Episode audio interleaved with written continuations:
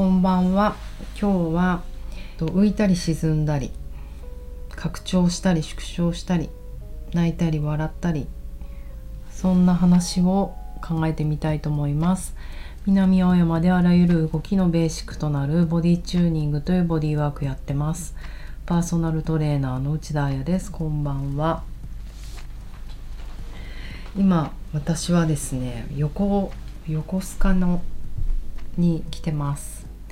えっ、ー、と気づいたらもう4年越しになるんですが自律神経系の柔軟性を取り戻すというメソッドうんまあいわゆるトラウマ療法なんですけれども、えー、ソマティックエクスペリエンシングというのを勉強していて年にね2回ぐらいこの横須賀通貨三浦半島かで、えーと合宿をしていたんですね。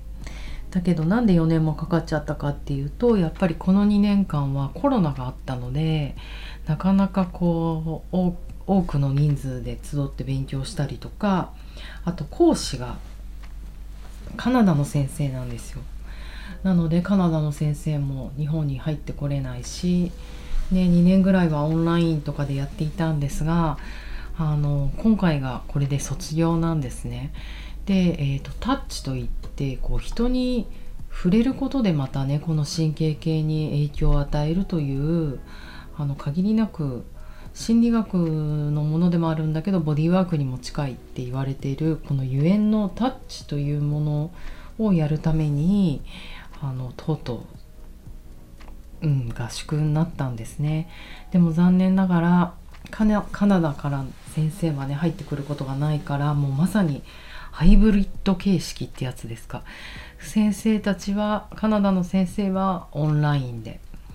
そして、えーと、できるだけ私たちも40何人もいる？30人ぐらいだけ？40何人もいるんだけれどもみんなが一堂に会することはなくて、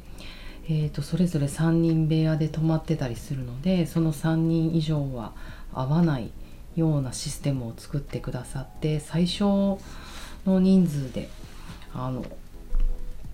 なんとか会をやり遂げようとしてるというところなんですねって言ってもなんか私全然ただの生徒なので本当大変なのはオーガナイザーの方たちなんですけれどもうんまあまたハイブリッドっていうのも私自身も 学生じゃないのでねもう大学とかね今みんなきっとそうだって言うけどあの体験をしたことがないのでその仕組みを見るのもとても勉強になってます。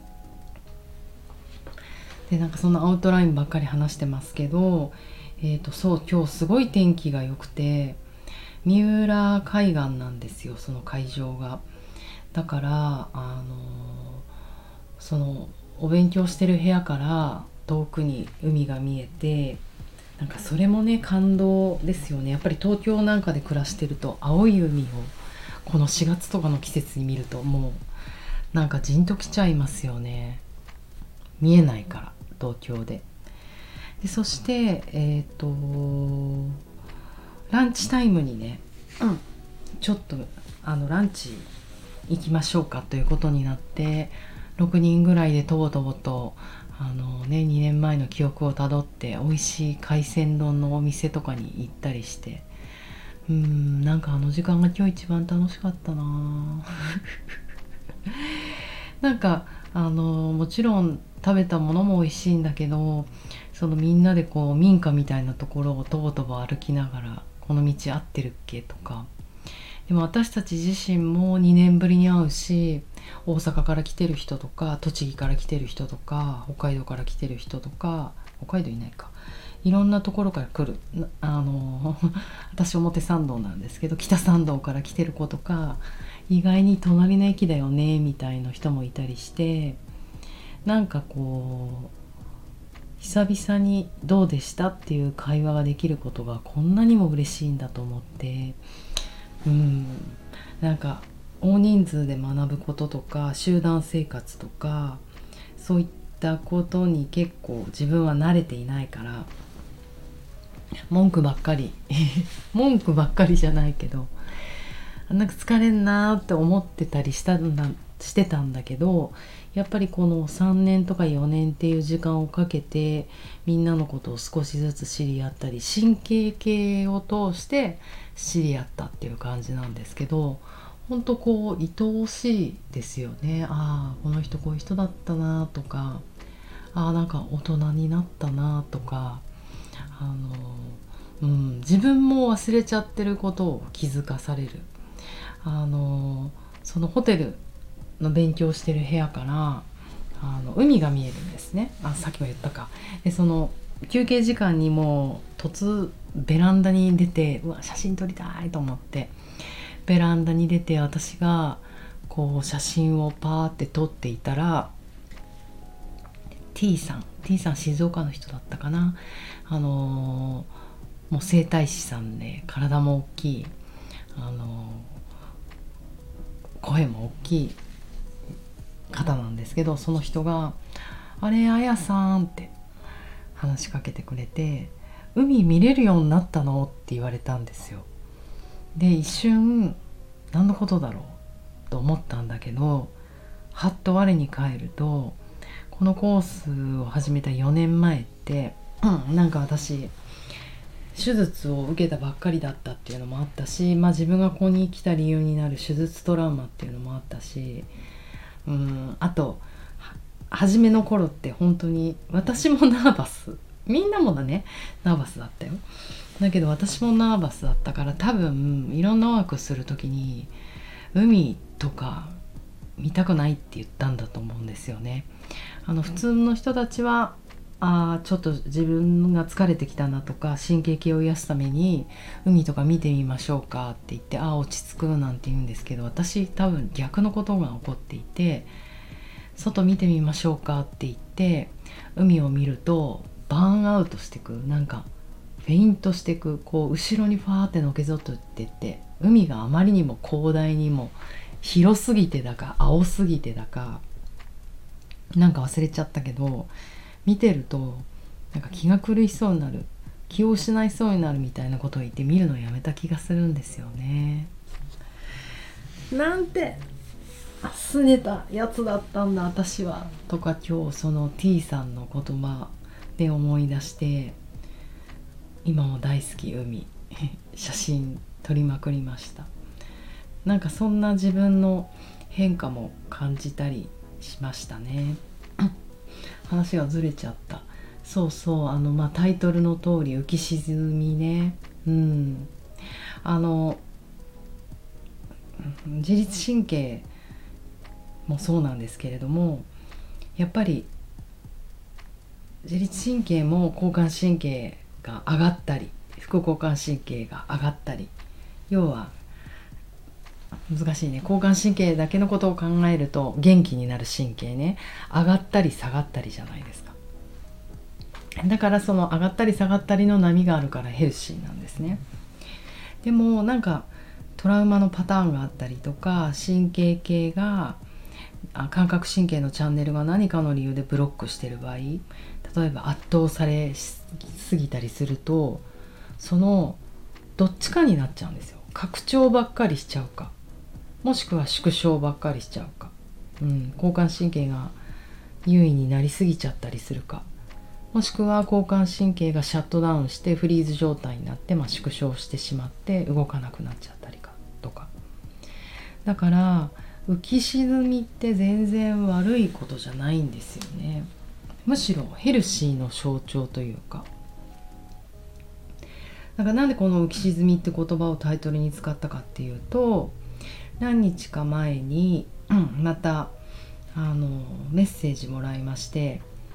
彼女もお静岡だね。面白いリンクしたね。静岡のけいちゃんから近況報告みたいな感じで「はやさん元気ですか？ラジオいつも聞いてます」っていうことだったので今ちょっとラジオでお返お話をさせてもらってます。これでお返事しちゃってごめんね。うん。であの彼女の今の状況のことが書いてあってそこに私はあの浮き沈みを気持ちの浮き沈みを繰り返しながらもなんとか元気に生きていますって書いてあってああよかったなって思ったんですよね。そして浮き沈みって言葉が私の中に多分インプットされててこの話につながったんだと思うんですけど今日あと海も見るとね海ってなんか浮きとか浮いてるじゃないですか。あとなんか海にいるものって浮いたり沈んだり船とかね。あの沈没するほど沈んでないけどプカプカしてるじゃないですか。そんなのもあって浮き沈みって話をしてると思うんですけど この神経系も一緒で拡張収縮大きくなったり小さくなったり。速くなったり遅くなったり、うん、そういったものがあのヘルシーだと起こるんですね。むしろスタックしてしまってると広がりっぱなしになっちゃったり閉じっぱなしになって動けなくなっちゃったりするので浮き沈みってなんか一見こう波乱万人生波乱万丈みたいななんか不安定な感じで 良くないかなって思いがちなんだけどとてもヘルシーでいいと思います。結局浮いたり沈んだりできるのっていうのはその皆さんそれぞれもちろん私にもそれぞれには神経系の器っていうのがあるんですね。その器の大きさがみんな違うってことなんですよね。だからその器が小さい人は小さなところの浮き沈みで済んでしまう。そして何か大きな事件があると浮いたり沈んだりがその器を超えてしまうとドボってその器から落っこっちゃうってことなんですね。それがあの落っこっちゃってフリーズ状態になっちゃうのかそれともハイになっちゃうのか、うん、なんかいろいろパターンがあると思うんですけれどもだからみんな浮き浮き沈みを繰り返せるってことは自分のちゃんと神経系の器の大きさを知っていてその中で浮いたり沈んだりできてるってことなので要は自己注力があるってことですよね。うん、だからこの器の大きさを神経系の器の大きさをどんどん大きくしていければ本当に、うん、どんどん話ぶっ飛んじゃうけどあの何でしたっけ？オリンピックでスノーボードで金メダルを取ったあのよくユニクロの広告とかに出てるかっこいい男の子いるじゃないですか。あの あの男の子の話じゃなくてそのあのスノーボーハーフパイプか。あれとか見てるともうすごいですよね。ピューンっていってポンって上がって空中にしばらくプっていながらまた降りてくる。わかります？今あのスノーボードの話をしてます私。そのやっぱり勢いがありますよね。あれだけ深いハーフパイプみたいになってくるとなんかその浮いたり沈んだりもものすごく大きくなるじゃないですか。だからなんだろう自律神経の柔軟性を上げていこうって何を目指すかっていうとその器をちょっとずつ大きくしていく、うん、初めはもう小さなお小皿ぐらいしかなかったものが今やあのハーフパイプぐらい。ふわーって大きくなってったら飛んでも楽しいし沈んでもまた上がってこれるしなんかそういう動きがあるものなんだなって本当思います。なんか人生って生き物って本当動きだなって思うんですよ。だからその動きをなくさずにうまい具合に泳ぐなり踊るなりしていけると人生がまた楽しくなってくんじゃないかな生きやすくなるんじゃないかなと思います。なので静岡のけいちゃんも浮き沈みねあっていいと思うしむしろ喜ばしいことだしあのそれを楽しんで沈んでる時はいつか浮ける。浮いてる時は楽しいけどいつか沈むってことを分かっているといいんじゃないかなって思います。ということでなんかまた明日頑張ります。皆さんも良い週末をおやすみなさい。